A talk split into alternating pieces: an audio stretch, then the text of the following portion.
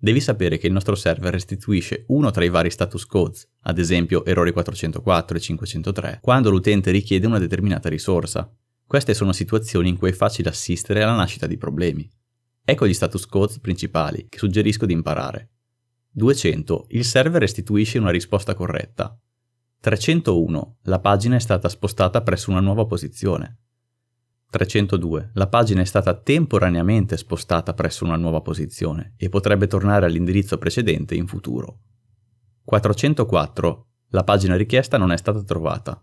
410. La pagina non è stata trovata perché il contenuto è stato volutamente rimosso senza volerlo rimpiazzare. 503. Viene spesso usato durante la manutenzione del sito. Può verificarsi anche quando un plugin genera conflitti o comunque nel caso in cui ci sia un errore a livello programmativo, che potrebbe coinvolgere l'accessibilità dell'intero sito. Quando Googlebot visita una pagina e ottiene un codice 404, potrebbe rimuovere la pagina dai risultati di ricerca.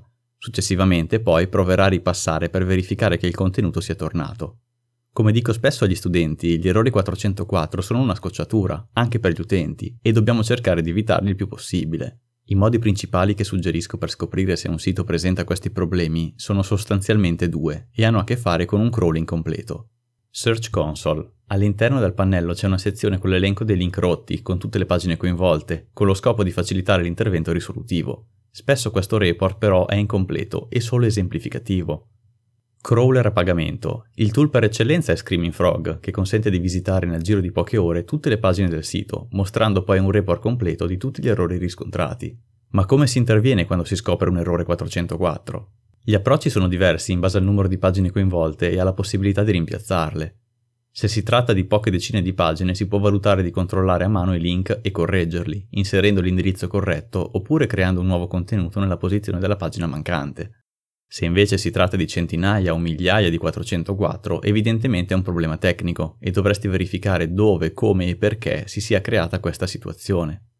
Nella mia esperienza è capitato di aver scoperto situazioni simili semplicemente per un loop relativo infinito. Vediamo ora in cosa consiste. Il crawler segue ogni link nella pagina e quando trova, ad esempio, un link relativo nella sidebar come hrefs uguale aperti virgolette articolo chiuse virgolette, Seguirà l'indirizzo articolo slash articolo, dove troverà lo stesso link, che stavolta porterà ad articolo slash articolo slash articolo. Questo processo continuerà praticamente a oltranza, seguendo pagine inesistenti, il tutto probabilmente generato dalla dimenticanza dello slash di root, hrefs uguale aperte virgolette slash articolo chiuse virgolette. Una delle mie precedenti startup si occupava proprio di crawling. La situazione di loop relativo infinito accadeva spesso in siti amatoriali o di piccole dimensioni.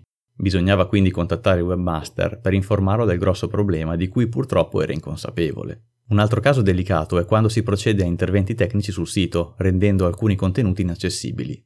Se il bot passasse proprio in questi minuti, significherebbe perdere posizioni di pagine importanti, che in realtà un'ora dopo sarebbero perfettamente funzionanti.